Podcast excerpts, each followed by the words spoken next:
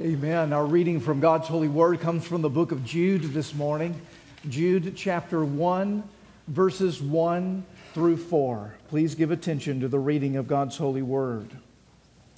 Jude, a servant of Jesus Christ and brother of James, to those who are called, beloved in God the Father, and kept for Jesus Christ.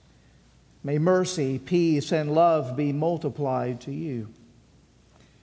Beloved, although I was very eager to write to you about our common salvation, I found it necessary to write, appealing to you to contend for the faith that was once for all delivered to the saints. For certain people have crept in unnoticed, who long ago were designated for this condemnation.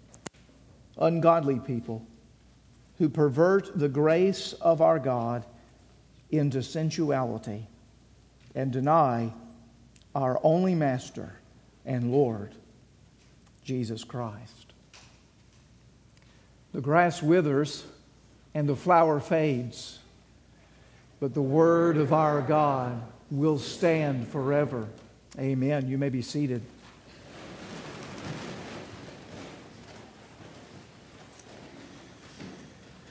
Father in heaven, as we approach this, your word, having heard it read now, we ask for the Holy Spirit to come, to be both the opener of our hearts and our guide into the wonderful things that we are to behold from this, your word. Apart from the work of the Holy Spirit, we have no ability on our own, our own to behold what it is that you would have us see. And so we come before you humbly. We come before you needy, but we come before you eager and expectant because we know that you are a father who loves to give good gifts to his children. And so, Father, as we come to ask you for bread, we can rest assured you won't give us a snake or a scorpion, but that you will indeed give us exactly what it is that we need. Would you now calm our hearts and our spirits? Would you bind any evil spirit who would seek to distract us? Would you keep our minds stayed upon you? Would you provide for us the control of the flesh? And would you now open up our ears and our hearts that we would be transformed by this your word? Come now, we ask it. In Jesus' name, amen. Well, it was probably six or eight weeks ago now that a, a group of us, probably 30 or 40, gathered in this room to reflect on, to study together a wonderful, pivotal book that was written in the early part of the 20th century called Christianity and Liberalism. It was a book that was written by a man by the name of J. Gresham Machen. That name will ring a bell for some of you. He was the founder of what has been known as the Orthodox Presbyterian Church, and also uh, the founder of Westminster Theological Seminary in Philadelphia, Pennsylvania. He was, before he was those two things, a professor of New Testament at Princeton Theological Seminary from 1906 to 1929.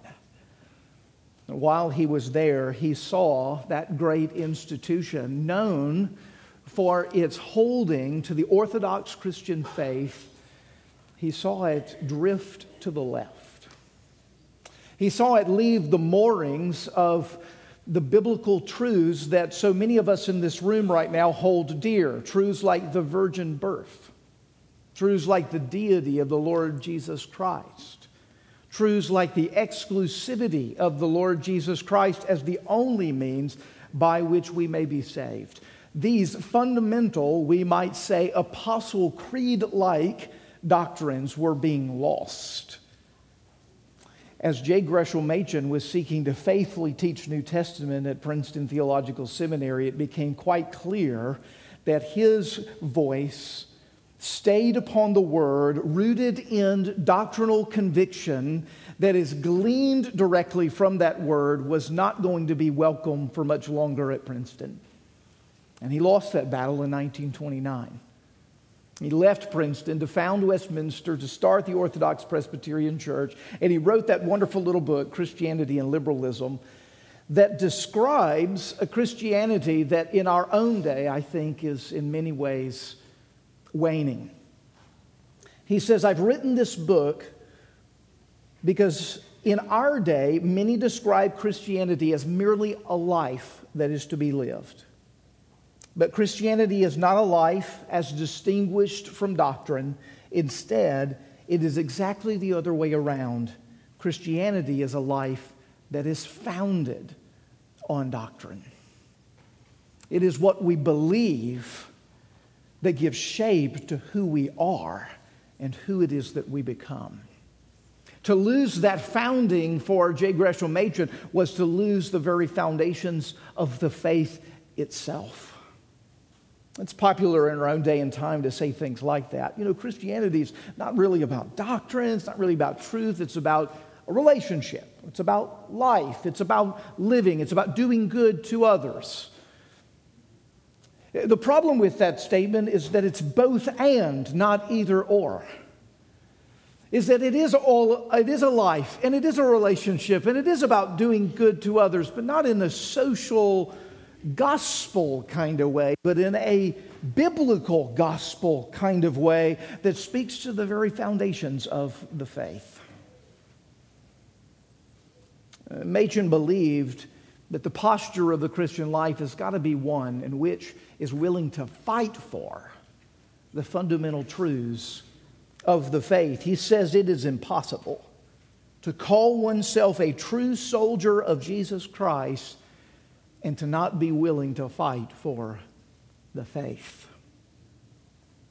Now, I believe that what Machen was seeking to do in his own day, in the early part of the 20th century, is what Jude was seeking to do in the latter part of the first century.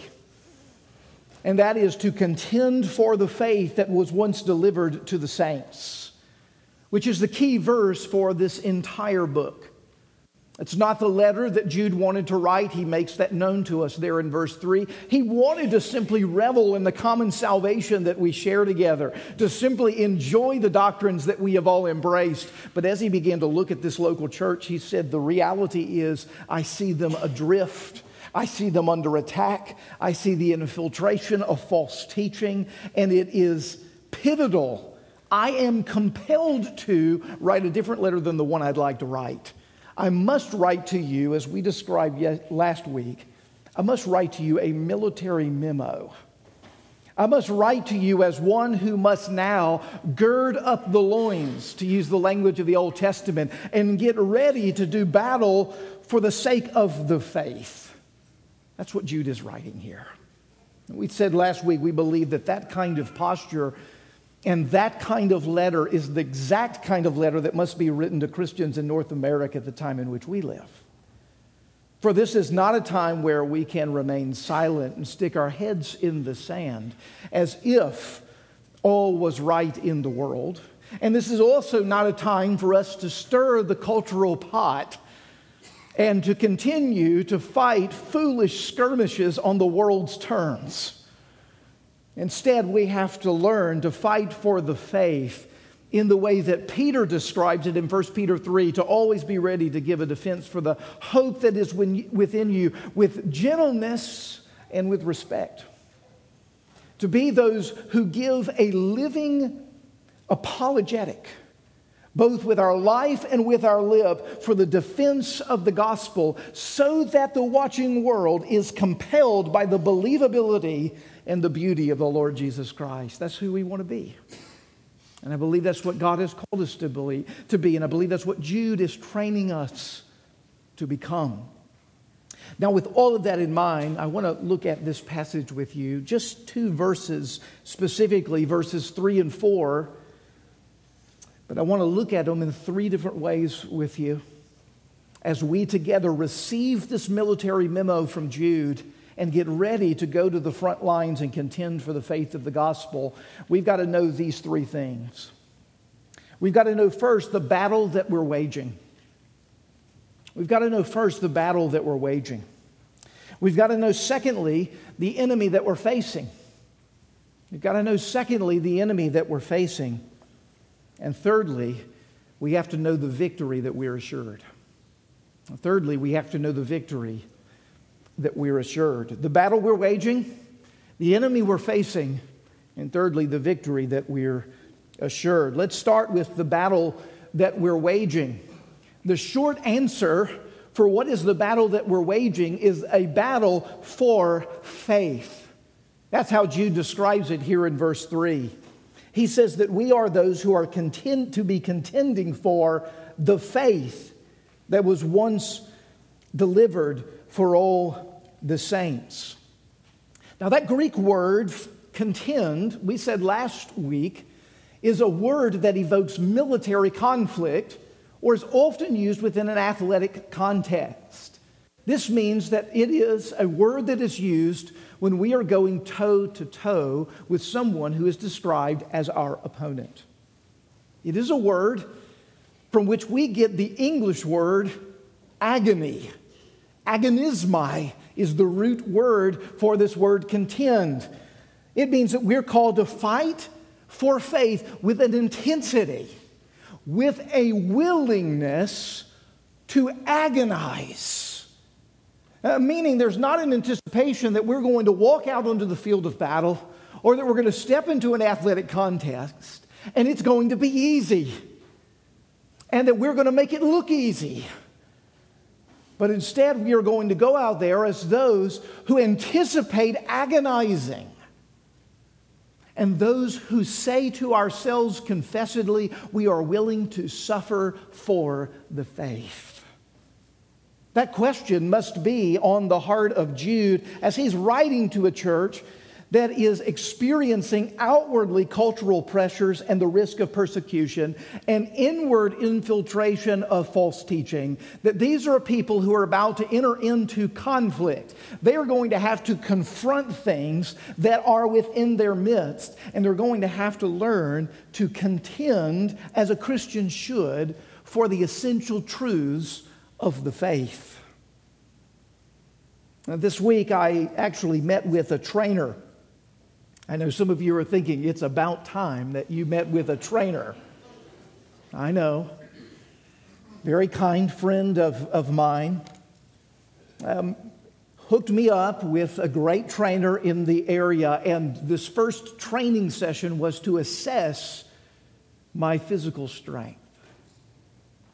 And let me tell you, as I was sitting there doing planks and sit ups and push ups and Using those ropes, you know what I'm talking about? Those ropes? Oh, they're terrible. They're evil. You know what I was experiencing? Agonismai is what I was experiencing. I was in conflict with my own body in doing that activity. But the reason that I was there was because I believed that what I was stepping into was worth doing for the future that I see in view. We are willing to suffer if we see and have a vision for and a preciousness in our mind's eye for the thing of which we are pursuing. We will contend for the faith to the degree that we are captured by the beauty of the faith. To the degree that we are renewed in vision for what it is that we are fighting for. And when that has captured our minds, we're willing to say, Oh, yes, I will suffer. I will push through. I will experience the agony of, because I know that the agony is the painfulness that leads to the pleasant, that leads to the growth, that leads to the harvest fruit of righteousness, as James descri- describes what exactly the nature of true discipline really is. We are called here to contend for the faith. Now, this word faith is the word pistos in the Greek. It's, it can mean several things. It can mean personal trust in Christ. We sometimes use it that way as a profession of faith. I have faith in Christ, and we're describing our personal or subjective trust in the Lord Jesus Christ. We could give a litany of examples in the Bible where the term is used that way, but that's not how Jude is using the term here. Notice Jude is, is laboring, is telling us to contend not for our faith or for your faith, but for the faith. He's using it in an objective way, not a subjective way. In other words, Jude is talking about the content of the faith, not the subjective experience of trusting in Christ or in the faith. In other words, he's calling us to contend for the truth of the faith. The truth of the faith, for the foundations for what the faith is built on. He wants the contention to be for the objective, absolute, authoritative truth of the Word of God. That's what he wants us to contend for. He's speaking about dusty old doctrine. The faith once delivered to the saints, that which has been passed down to you from the lips of Jesus, that which was given to you by the apostles. In the way that Paul writes to Timothy, that he would be a servant of the Lord who follows the pattern of sound words that have been spoken to you. In other words, you know what Paul is saying to Timothy? Timothy, I'm not asking you to be really creative and decide how it is you want to share the good news. I want you to use the very words that I used and deliver them the very same way. It's really important that teachers of the Word of God understand that they are the delivery boys of a word that's already been given. They're not the editors or the writers of a new word that they want to give. That's fundamentally different. And it's very tempting. It's very tempting. In fact, the hard part about the faith is not to get jazzed about whatever has come lately, it's about staying put on what has always been. That's the hard part of the faith. And Jude sees it. It's why in every single generation we're fighting for the faith. The battle for the Bible, the battle for essential truths of the faith, the battle for what it is that the Bible teaches is never over. That's why the Bible's metaphor for the calling of the Christian life is one who is contending continuously for the faith, that which is the central teaching of the Word of God. Now, here's what I think you need to hear, and I think we need to receive from Jude, because this is not how we normally think about it. He says, We are to contend for the faith, and you might have had the, the thought cross through your mind, well, I think that's why I've got a pastor, and I think that's why I've got elders.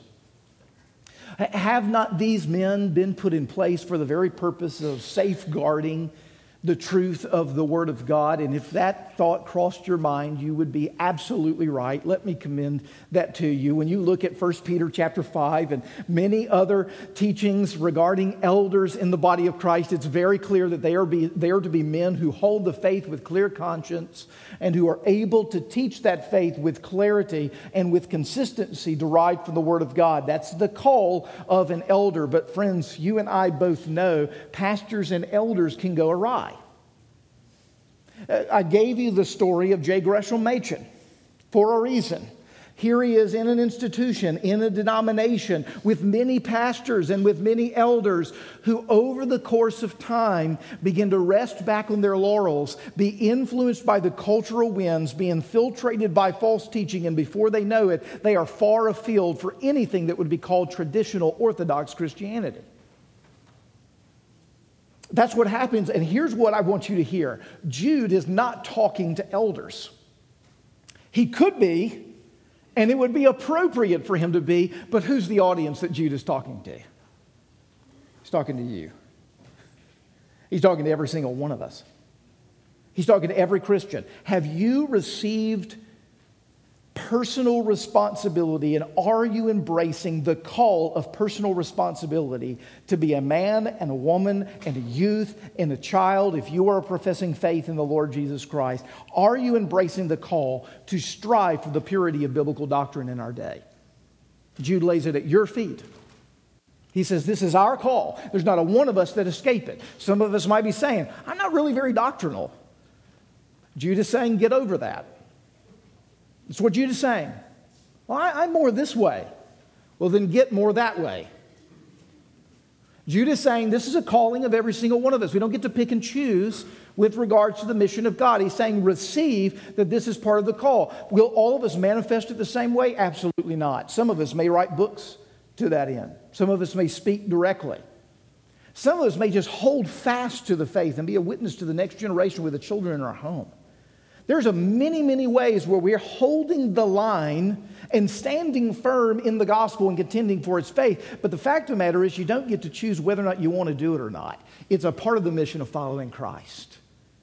That we together contend for the purity of biblical doctrine in our day. This is the battle we're waging. This is the battle we're waging. We are waging a battle for faith. Now let's look, secondly, at the enemy we're facing. The enemy we're facing. This kind of answers the question why Jude is writing this epistle. And the enemy that we're facing, the enemy that Jude is facing, is the enemy of false teaching. Look at verse 4. For certain people who have crept in unnoticed, who long ago were designated for this condemnation, ungodly people who pervert the grace of God into sensuality and deny our only Master and Lord, Jesus Christ. The reason we must contend for the, the faith, the truth in our day is that false teaching is constantly, perpetually waging within the body of Christ at various levels. It could be within a local body, it could be within a denomination, it could be within the Catholic, the large universal church of God in the world. At various levels, false teaching is making their way, their inroads into the body of Christ. And he tells us here we need to note a couple of things about false teaching so that we can be prepared to face this enemy. If this is the battle we're waging, and this is the enemy we're facing, we need to know something about them. And look at how he describes it. He says that certain people have crept in unnoticed. I want you to see the first indicator of those who are false teachers and how they get into the church. The thing that Jude says is that number one, they're sneaky. They're sneaky. He could have used, they walk in through the front door. They come with a, with a horn and a bell to describe their presence, but that's not the way he describes them. He describes those who crept in unnoticed. In other words, they go around the back door when the, when the flanks are on um, rest and on break, and they slip in unnoticed among the people of God. Jesus described this, and he said that this would happen multiple places throughout the gospel that there will be those who are wolves who are showing up in the body of Christ and they're looking like sheep. People who are kind and sweet and nice. They talk like a Christian, they walk like a Christian, but as you begin to listen to them and you begin to pay closer attention to them, you begin to see that they're a degree off from what it is that the Bible is teaching. Then they're two degrees off, and then they're three degrees off from what the Bible's teaching. He says they get in because there is a sneakiness, there is an unnoticedness, there is a guard down that's a part of the way false teaching infiltrates the church. They are, as it were, spiritual terrorists that are laying minefields of doctrinal subversion that the people of God are walking around unaware are being laid within the context of a local church. And what happens is those who are ill equipped doctrinally or unprepared biblically begin to be tantalized by the teaching of such false teachers. So we need to know false teaching doesn't come with a billboard out front, it comes surreptitiously within the body of Christ, which means that it is often more difficult to weed out. And it oftentimes takes a little time and a lot of listening, but once it becomes clear that something is awry, it must be called out and it must be rooted out.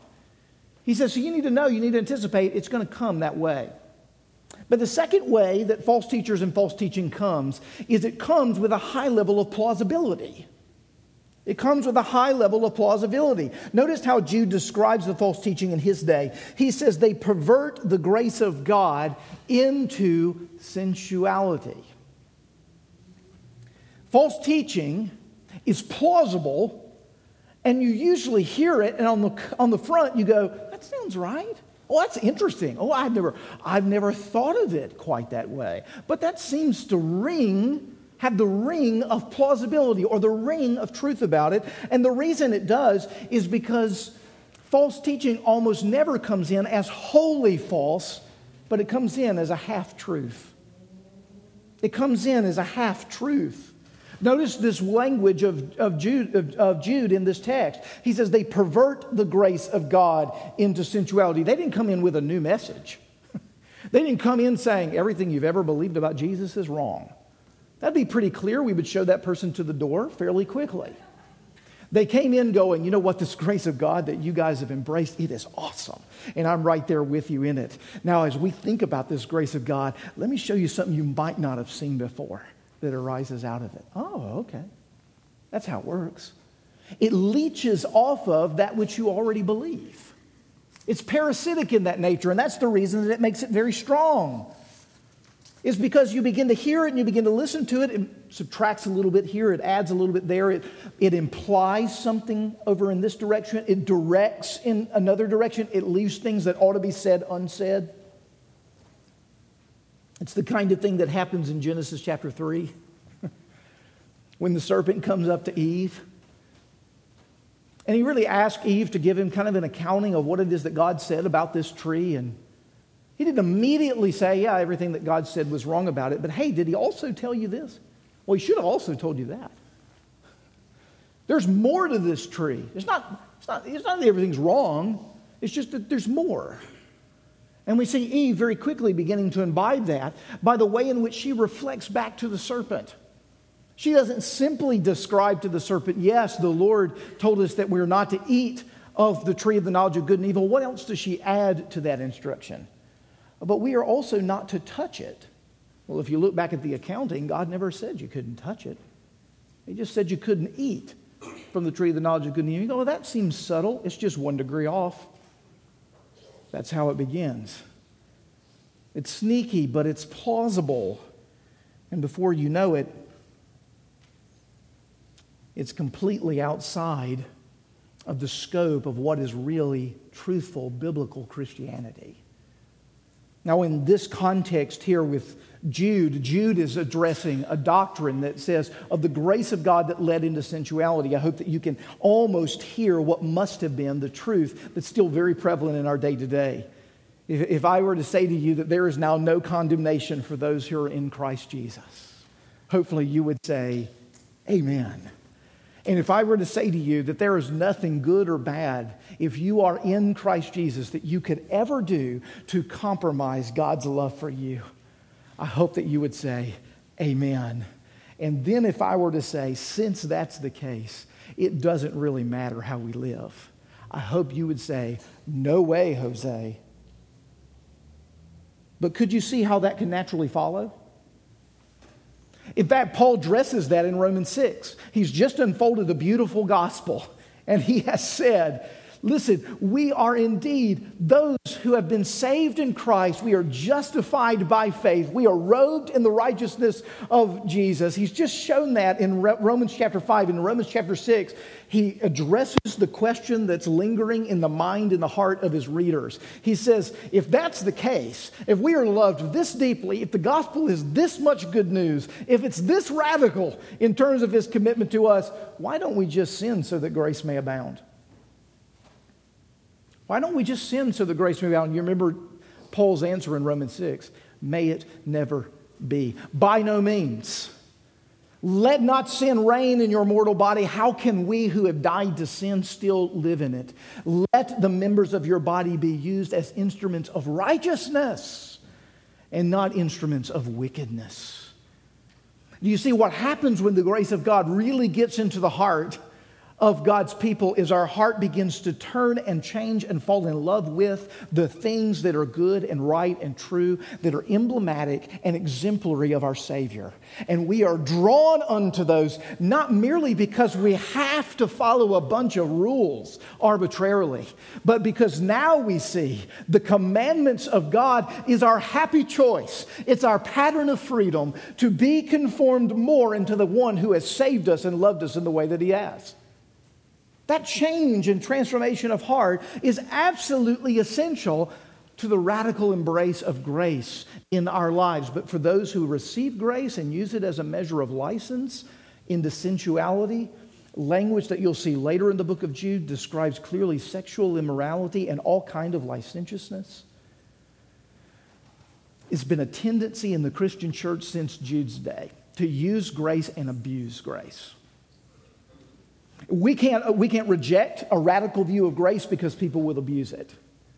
We have to preach the radical gospel and know that there will be those who are false teachers and those who misunderstand the teaching that will use it to their destruction. But when we see that within the context of the church, he wants us to know it's got to be called out. We've got to contend for the purity of the biblical doctrine of the grace of God.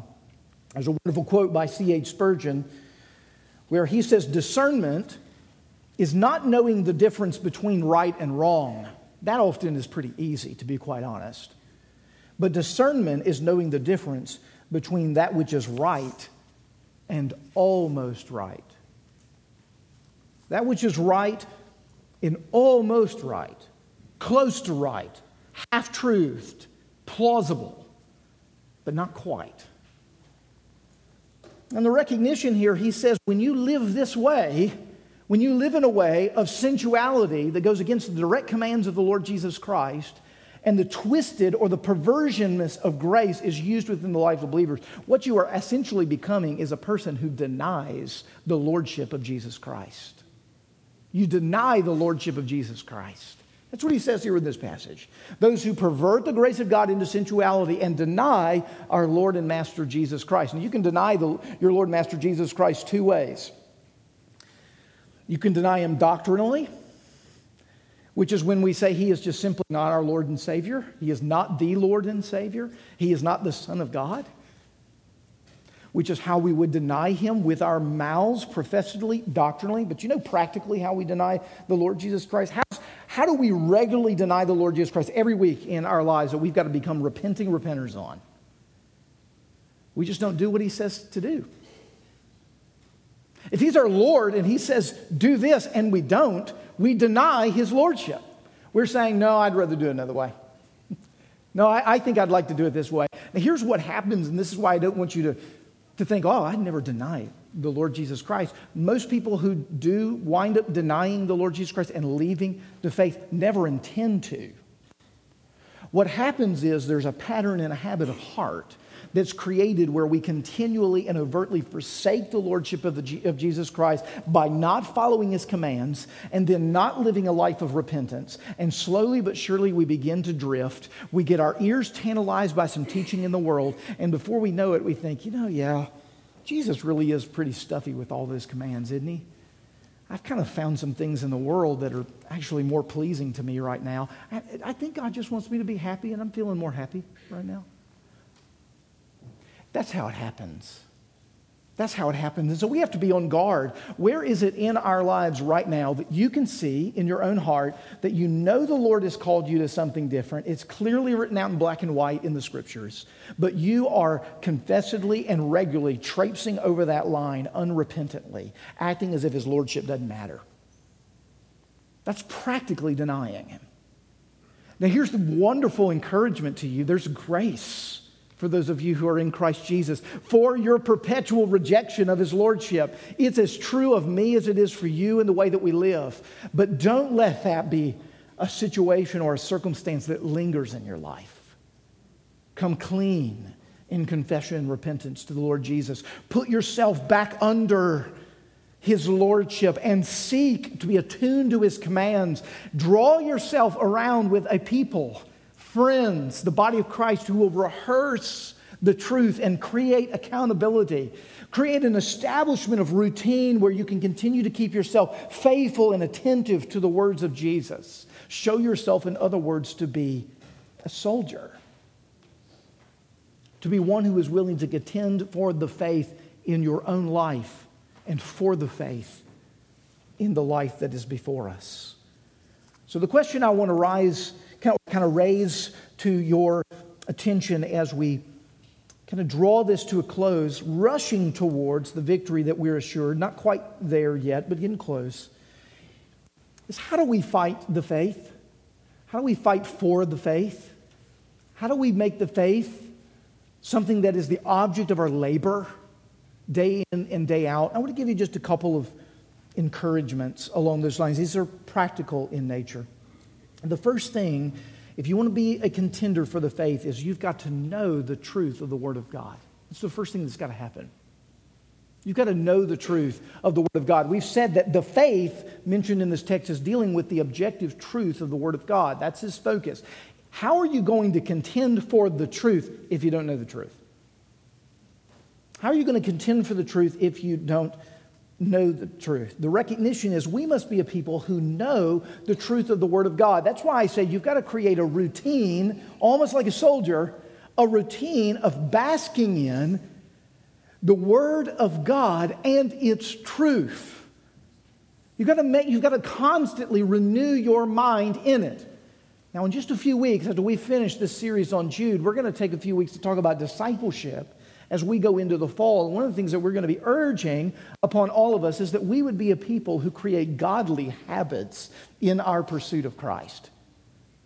Habits are formative to who we become. Habits are formative to who we become. Our thoughts, that give way to our practices, that give way to our habits, that give way to our future.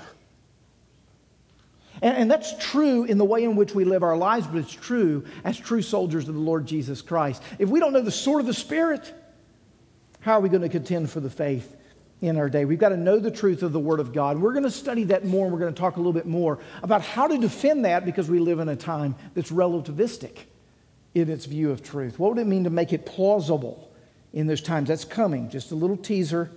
We'll be there before too long. But the second thing we have to do in order to contend for the faith in our time, we got to first know the truth of the Word of God. Secondly, we have to test all things by the truth of the Word of God.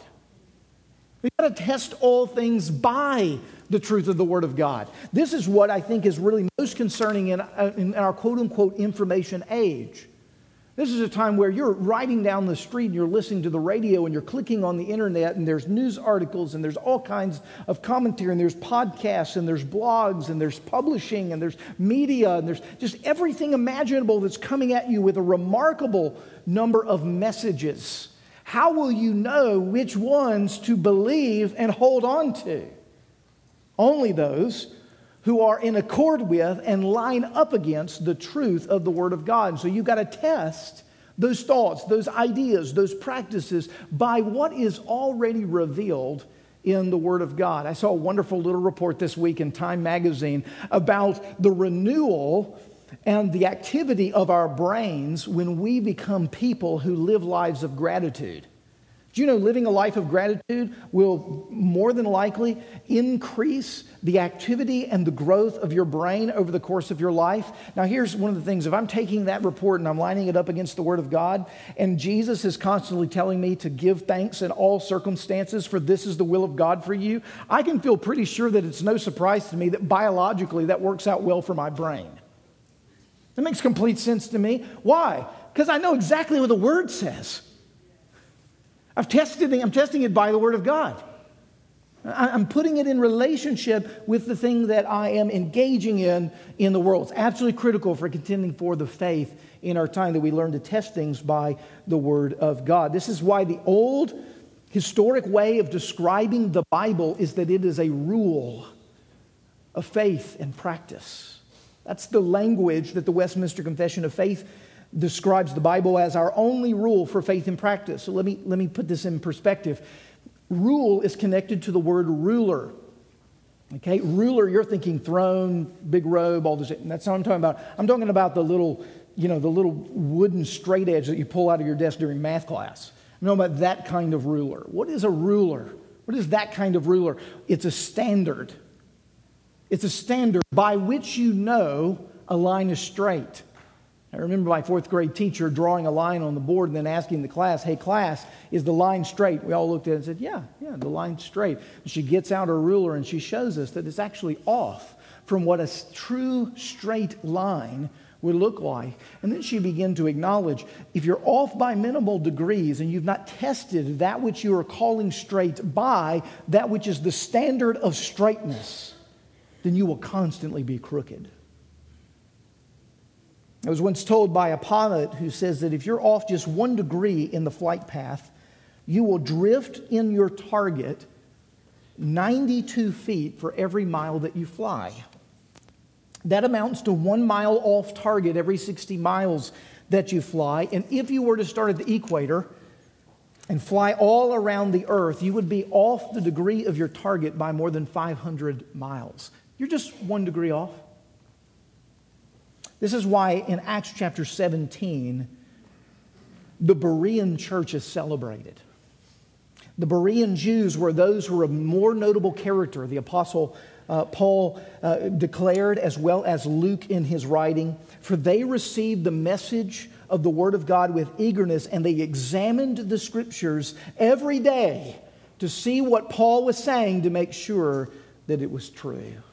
We've got to know the truth of the Word of God. We've got to test all things by the truth of the Word of God. And then, thirdly, we've got to stand ready to defend the truth of the Word of God. We've already mentioned 1 Peter 3 several times over the course of our service this morning. It's Peter who's writing to a church that's dealing, no surprise, with some persecution, some struggle, and potentially some false teaching. And what he says to them is have no fear or be troubled. Don't be overcome by what it is that you see happening around you, but in your hearts regard Christ as Lord, his lordship. Regard Christ as Lord always being prepared, readied to make a defense to anyone who asks for you a reason for the hope that is in you. Uh, the reason Peter can say, don't be fear, don't be afraid or don't be troubled, is Peter knows the outcome. He knows the future because he knows the Word of God and he's tested it. And he knows that the end game is Jesus wins, and he lives by the light of that. And so when trial comes, he's confident. But in addition to that, secondly, Peter knows that when those attacks come from within and when those attacks come from without, do you know historically what happens to Christianity when it's under attack? It grows and it purifies. It grows and it purifies. Uh, that means that we live in the context of a day where the future of Christianity in America, in the way that we've conceived of it, doesn't look positive, but the future of Christianity is looking really bright historically. Because it's when you come under attack, when you're questioned, when false teaching begins to arise, that we're forced to clarify what it is that we really believe. Do you know when you're truly committed to the thing that you say you're committed to? When you have to put skin in the game. That's when you know. That's when you know. That's when it becomes real clear. And when persecution comes, when false teaching comes, and confrontation and conflict ensues, that is a place where God loves to flourish Christianity and advance it and purify it. Now, that should be no surprise because at the very center of our faith is a conflict. It's called the cross. It was in that conflict against good and evil, against heaven and earth, against the evil one, against God, against our sin, being satisfied by our Savior on the cross. Against that cosmic conflict, God was forging for himself a kingdom that is not of this world through a Savior who is not of this world, but one who loves this world and has come to redeem it. Yes, the Lord Jesus Christ. You see, right the very center of our faith is a conflict that happens on the cross. And you know what? It's a conflict that deals a death blow to the one that we call Savior and Lord. He is laid in the grave and he is there for three days, but it's a conflict that doesn't end in a death blow. It's a conflict that ends in the overcoming of death because Jesus on the third day is resurrected from the dead. What this means is that if you are persecuted for the faith, if you are attacked for the faith, if you with skin in the game suffer for the faith, you can rest assured there is a resurrection on the other side of that death. Because it is promised through what has already been fulfilled in the Lord Jesus Christ on your behalf. And so, this is why Peter says, Have no fear, don't be troubled. This is the victory that you are assured that he who has begun a good work in you will bring it to completion. That the Jesus who has overcome the grave and right now sits at the right hand of the Father in heaven is coming back. And when he does, he will set up a throne of which every single one of his enemies will make up his footstool. That's our future, friends. And so run. Run towards the front lines in contending for the faith. Because the one who has contended for it in its victory has already won. So let the wind of that joy blow through your heart. as you go to strive for doctrinal purity, for the gospel in our day. Let's pray to that end. Father in heaven, confirm these important truths to us. There's a sense of urgency. I, I truly believe it, Lord, in what it is that we see unfolding on the world's theater and in the confines of our own country. We must be equipped. We must be trained, and only you can do it. So come now and, and renew our minds and renew our hearts, invigorate our spirits and call us in deeper, further in and further up into the work of contending for the faith in our day and glorify yourself in our efforts. We ask this in Jesus' name. Amen.